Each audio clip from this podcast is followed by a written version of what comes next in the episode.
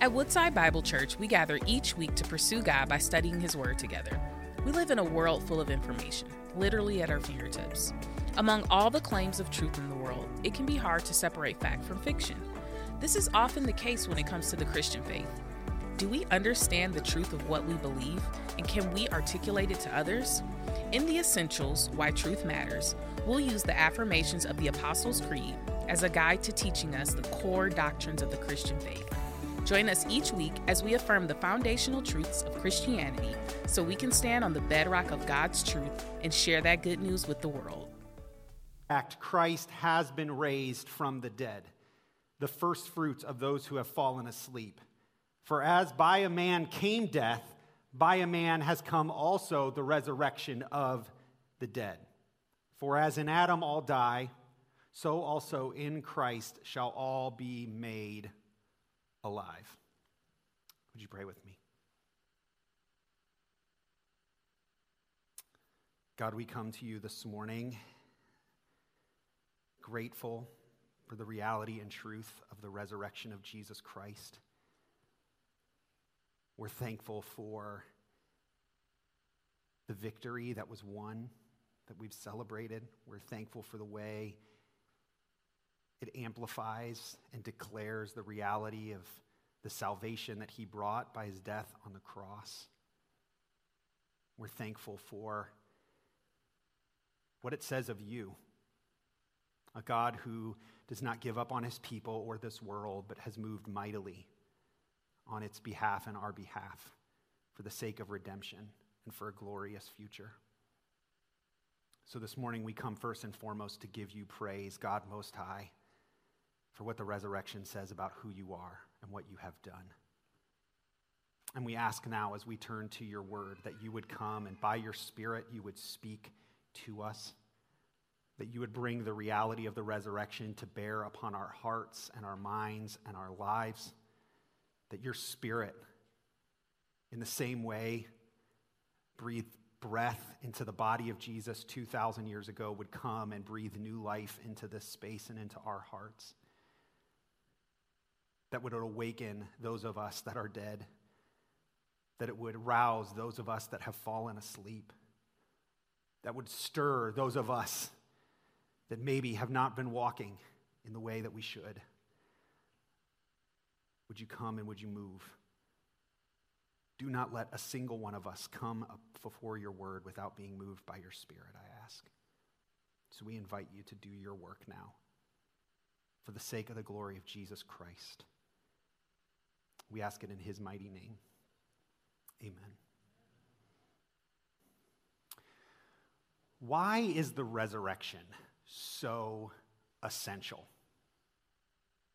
We've been in a series together as a church, if you're new or joining us, called Essentials, where we've been looking at kind of the central main tenets of what we believe as Christians. We've been using an old creed from the earlier days of the church that kind of gives a summary of the essentials of Christian teaching called the Apostles' Creed. It's really a summary of the teachings of Scripture that helps us to kind of hold on to what is central to what we're all about. And today we come to the truth and reality of the resurrection. What we read at the very beginning of our services that on the third day, Jesus rose from the dead. It's an essential truth that we proclaim. It's why we gather this morning to celebrate. But why? Why is the resurrection so essential? Now, there's kind of two ways you can approach answering that question. One answer I've been preparing all week to give you, which is essentially to help you see why the resurrection is the bedrock of Christianity. Why all the other tenets, from the forgiveness of sins to the virgin birth to Jesus' death on the cross, hinge and are based upon the foundation of the resurrection, which really brings and amplifies all the other ones.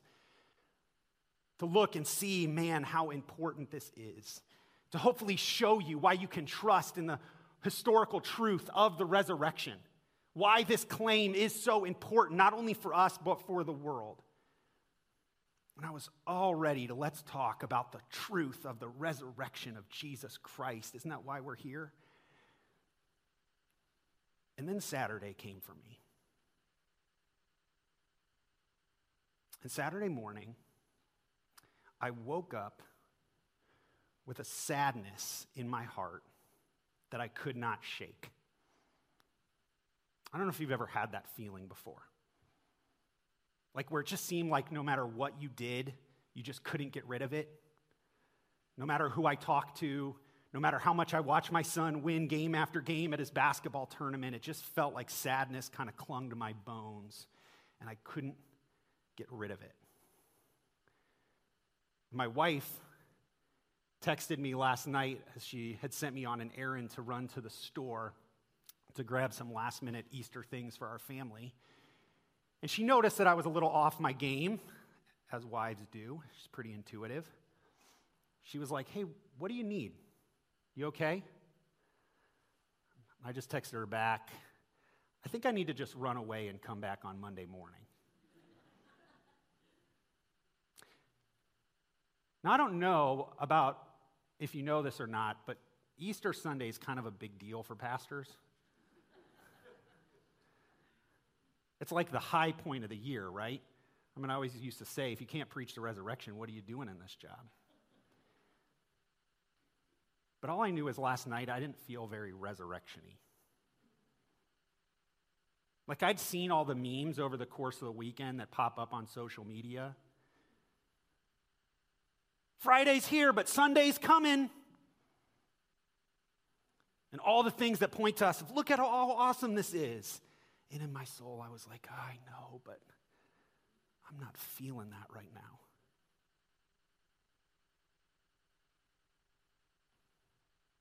And yet, this expectation hung over.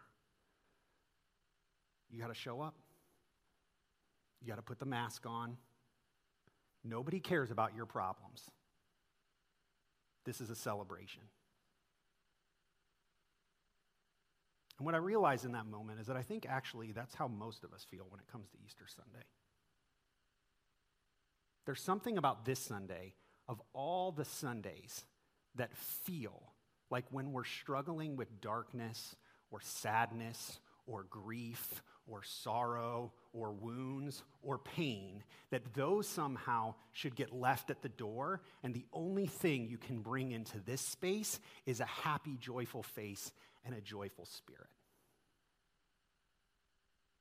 We wake up on Sunday morning and we put on clothes that are a little bit different than we wear most Sundays, well, at least for some of us. I honestly almost thought about showing up in just jeans and a hoodie so my outsides would match my insides, but my wife asked for a family picture this morning, and I figured that probably wouldn't be appropriate. But externally, we feel the pressure all of us feel internally, which is that Easter is where we leave what we struggle with behind and we only focus on the positive. And that's a hard place to be. It's a hard place to be as a pastor, and it's a hard place to be for you. And yet we feel it. But I think when we actually let ourselves feel it for a minute, when maybe we take the mask off, or maybe we're just willing to acknowledge that all of us have places of darkness and pain and hurt and wounds that actually sting it forces us to ask the question why is the resurrection so important in a different way? Because it moves that question from the head to the heart. It causes us to say, let's not think about the resurrection just in terms of its philosophical truth and reality. I certainly could wax eloquently on that reality for quite a while. It causes us to say, what does the resurrection mean for me? What does it have to do with the place I'm at? That's the question I want to ask this morning.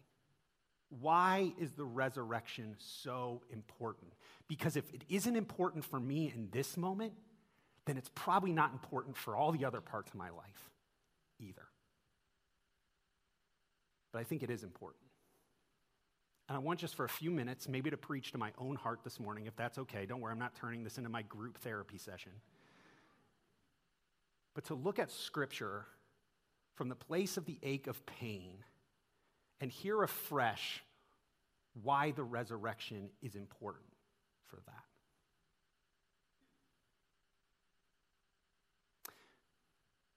Paul's wrestling with the reality of the resurrection of Jesus in 1 Corinthians 15. He's writing to the church in Corinth, one of the major cities in the Roman Empire found in Greece. And Paul's essentially said that Jesus' resurrection is central to their faith. In fact, in verse 3 of 1 Corinthians 15, he says, For I delivered you as of first importance what I also received that Christ died for our sins in accordance with the scriptures, that he was buried, that he was raised on the third day in accordance with the scriptures. But as he's wrestling when helping the Corinthians, reminding them of the truth of the resurrection, he also knows there's some skepticism around in that church. Some people have been saying, well, no, people don't really rise from the dead. We know that, right? That's pretty obvious. Every person up until this point that's died hasn't come back.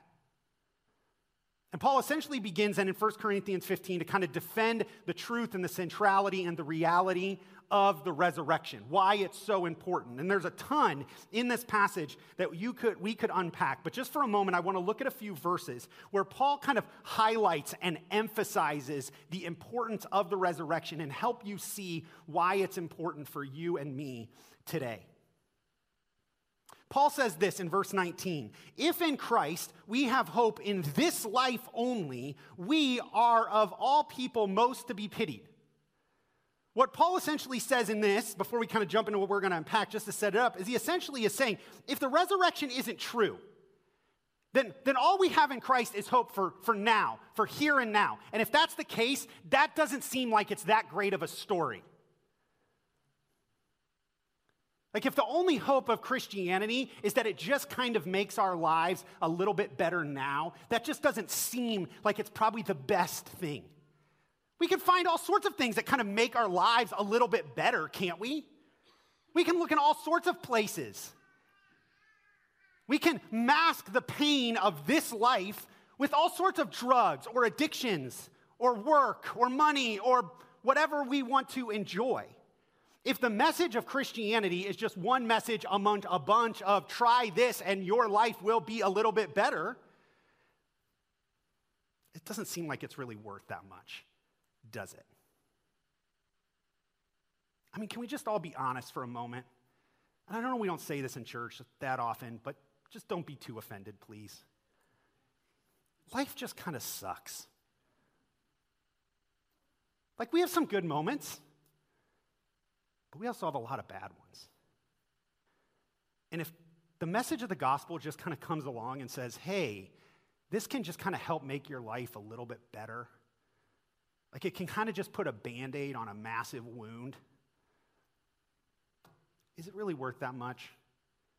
I mean, Paul essentially says, no, it's not. If that's the case, we should be most to be putty because we're putting our hope in something that really doesn't matter. There's probably better things you could try out there. Instead of showing up, giving your money away, serving at the church, giving your time, energy, all that. So, why does it matter then? Because he wants you to see that the resurrection means there's something more than just this life that Christianity has to speak about. And he's going to give you three things, I think, in this text to help you see why it matters more than anything else in this world. So he goes on in verse 20 and he says, But in fact, Christ has been raised from the dead. So he's asserting, asserting to them here. No, actually, Jesus has been raised. The very phrase that he uses, because he's unpacked if Jesus hasn't been raised, is essentially to say, no, he has in fact been raised. And again, I would say there's historical, good evidence for the resurrection of Jesus. That's not my point today, but there are certainly a bunch of resources out there that if you're kind of looking and digging and exploring the Christian faith, man, go and read. Gary Habermas has a great book, Risen Indeed, The Investigation of the Resurrection. Find, find that, read a resource. What I want you to see is Paul assumes the truth of the resurrection. So that's what I'm going to do today. And then he wants to draw on that for them to see why that's important for their lives. So he says, But in fact, Christ has been raised from the dead. And then he says this the first fruits of those who have fallen asleep. For as by a man came death, by a man has, also, has come also the resurrection of the dead.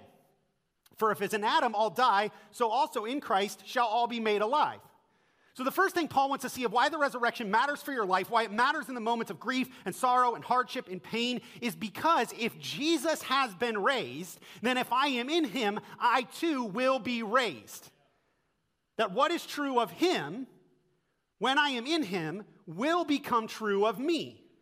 And he uses two images for that. First, he uses the images of first fruits. He says Jesus is the first fruits. And Paul's drawing on the imagery of the Feast of First Fruits, or the Feast of the Harvest, in the Old Testament, which is found in Exodus 23 and Leviticus 23. And in that feast, the people would gather the first fruits of the harvest. Remember, they were an agricultural people.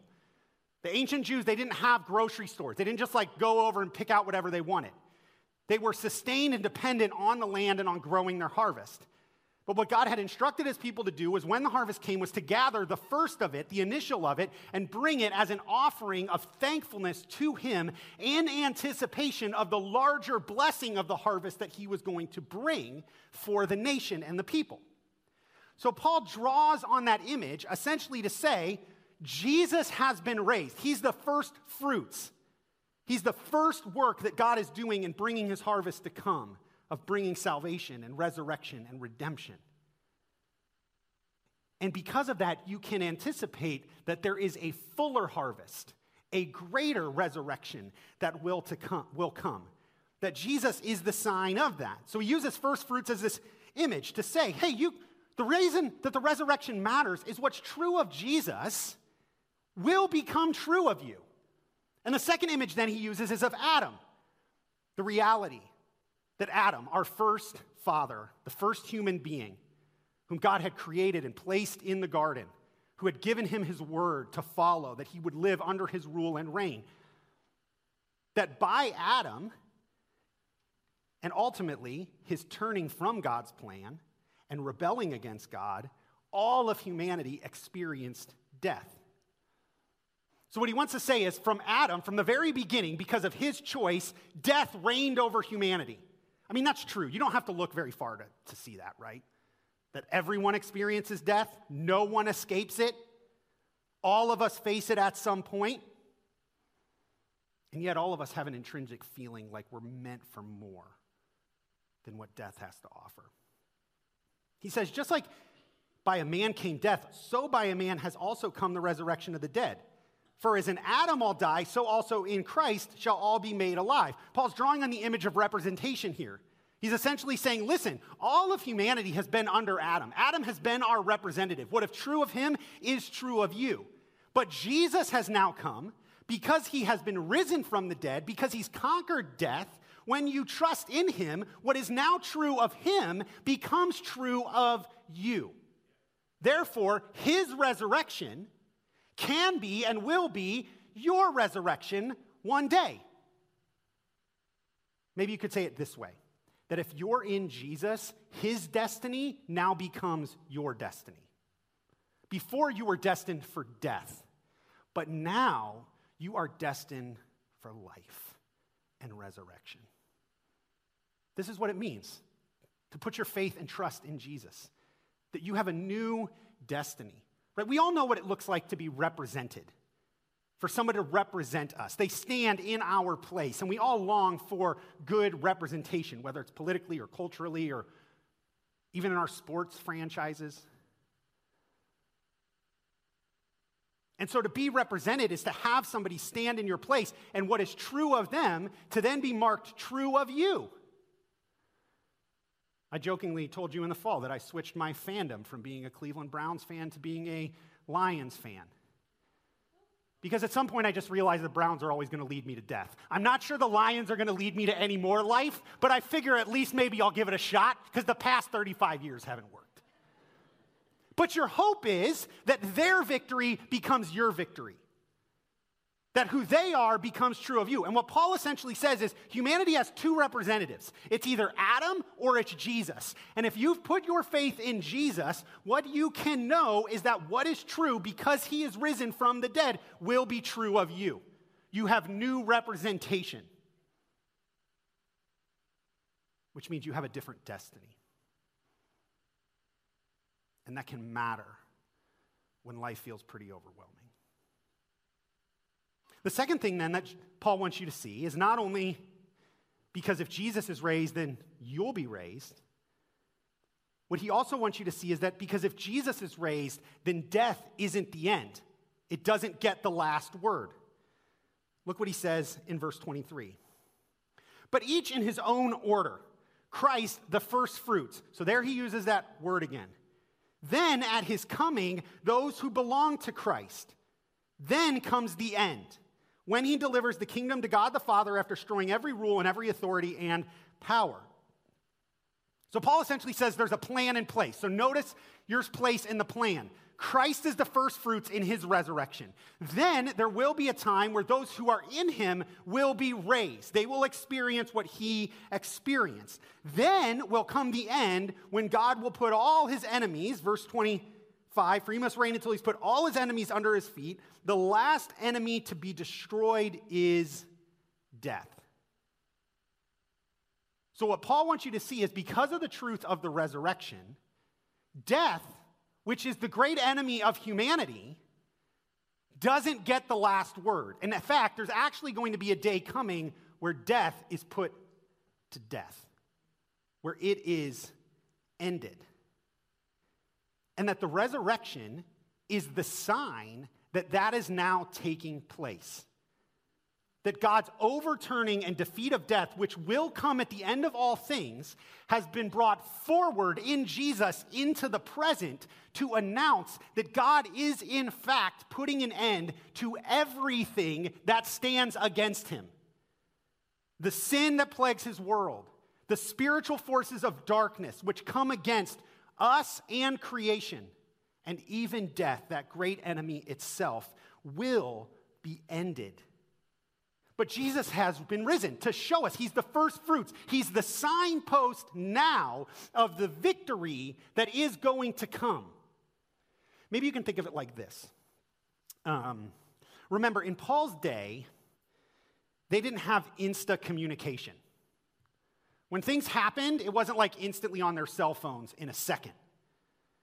And so, what would often happen in Paul's day when kings, or cities or nations would go off to battle their enemies is that the city would wait in anticipation for the news back of what was happening in the battle. Because you didn't know. There was no TV set that you turned on and said, oh, let me see the nightly highlights of the war. You waited for someone to bring you news back.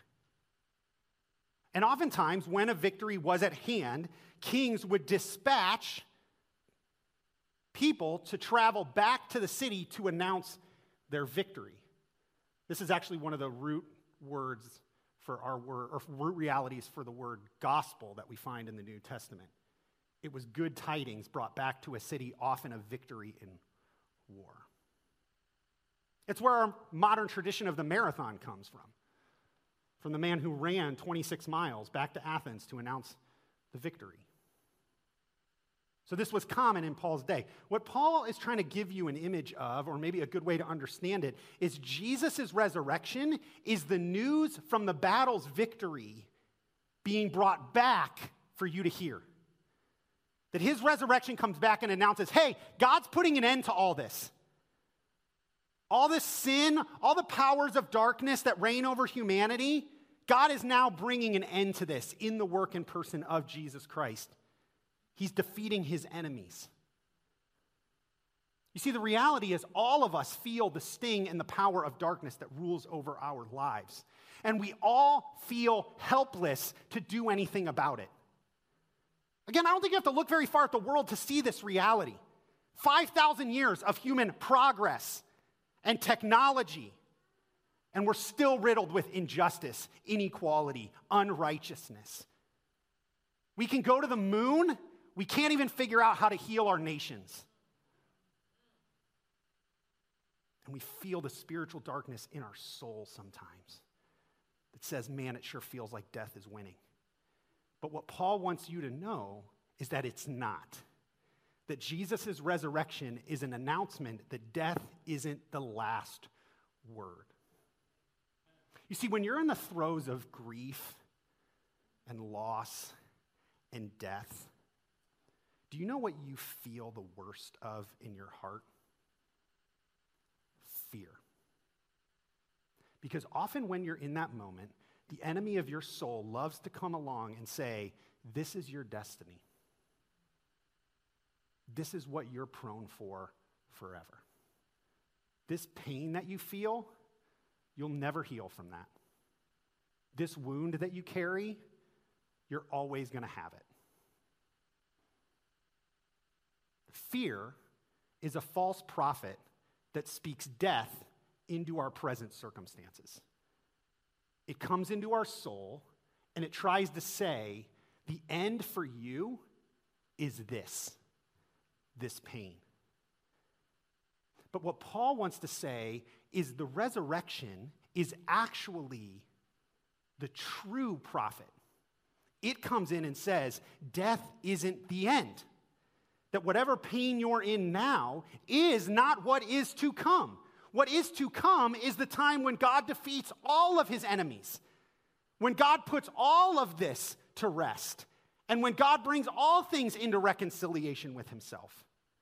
You see, the reason the resurrection matters for your heart now, why it matters for my heart now, is because it announces to us the truth of what actually is to come. It empowers us to walk away from fear and into life.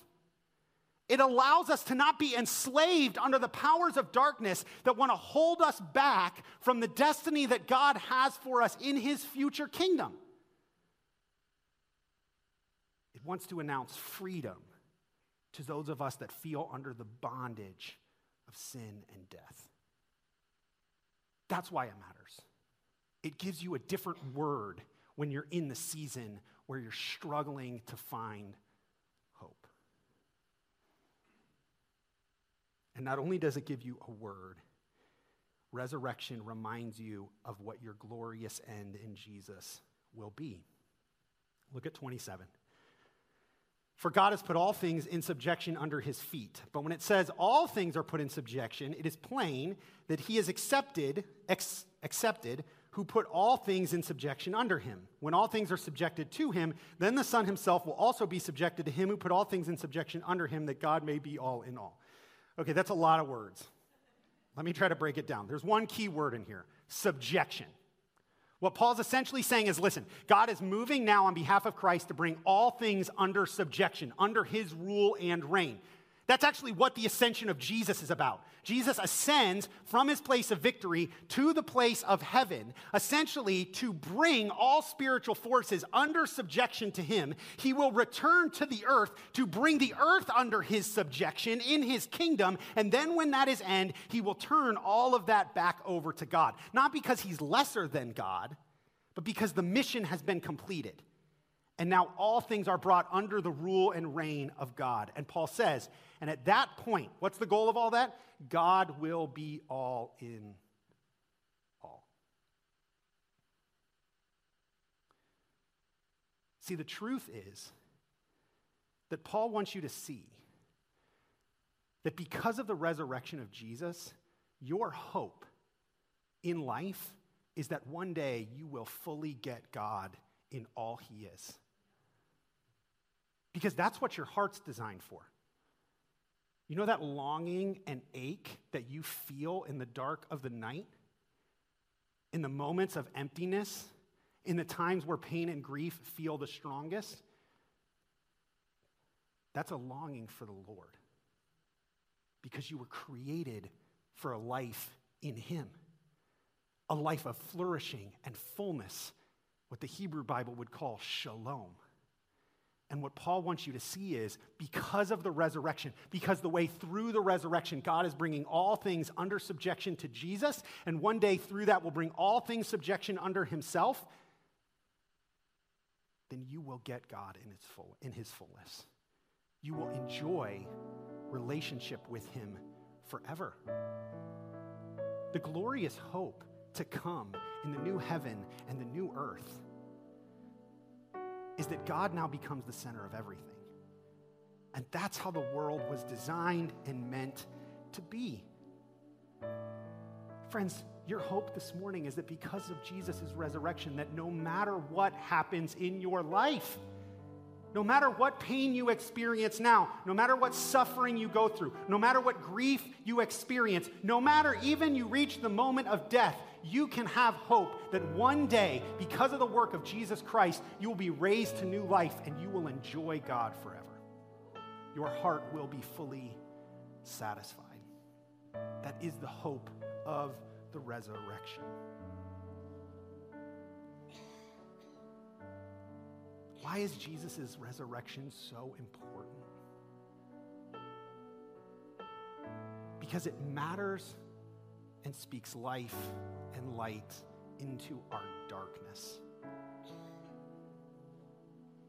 I love the way the Gospel of John begins his account of the resurrection in John 20. You don't have to turn there, just listen for a moment, and I'll kind of close with this.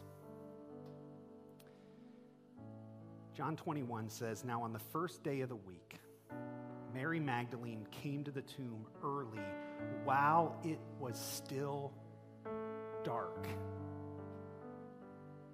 and saw that the stone had been taken away from the tomb. You see, Jesus' resurrection took place in the midst of darkness and overcame it. So that way you can know in your moments of darkness, in your moments where you wake up on a Saturday morning and you're not sure if you can get out of bed that day,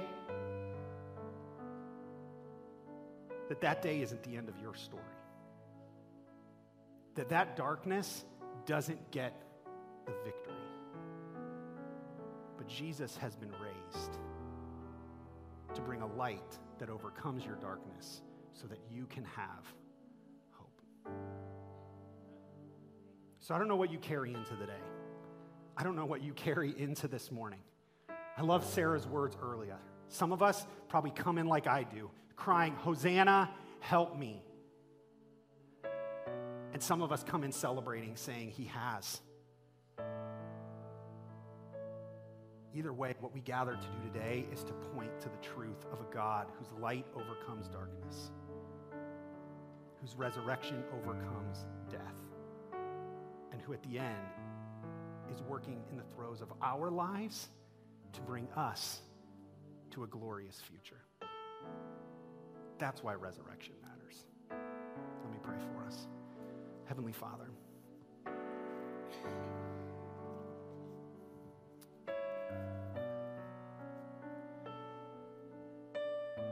just stand in this moment overwhelmed truly, God, that this is what you have done for us.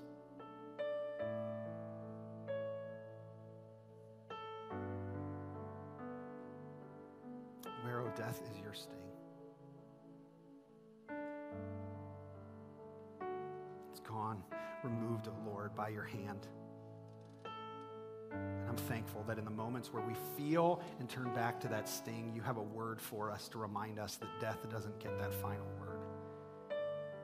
And that just as Jesus overcame the grave, so we will in him overcome it as well. So, Lord, I just want to pray, I mean, from my heart, and even for just wounded hearts this morning,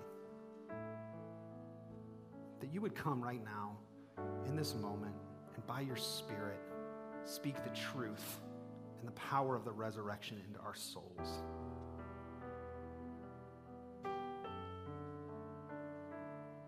That you would help us lean in, feel a sense of what you're doing. Pray that light would flood into the places of our dark hearts and remind us of what Christ has done. So, God, I'd even just give you these next few moments while we sing. I just ask that you would just come and minister right now, that even these words, as we celebrate the glorious day of your resurrection, that it would remind us of the glorious day that is to come for our resurrection as well. That we get a taste of that in our hearts when we put our faith in you, Lord, but there's also a day coming when there will be no more tears, where death will be no more, and we, where we will enjoy you forever. Would you give us just a taste of that right now while we sing? Just invite you to move. Ask this in the mighty name of Jesus. Amen.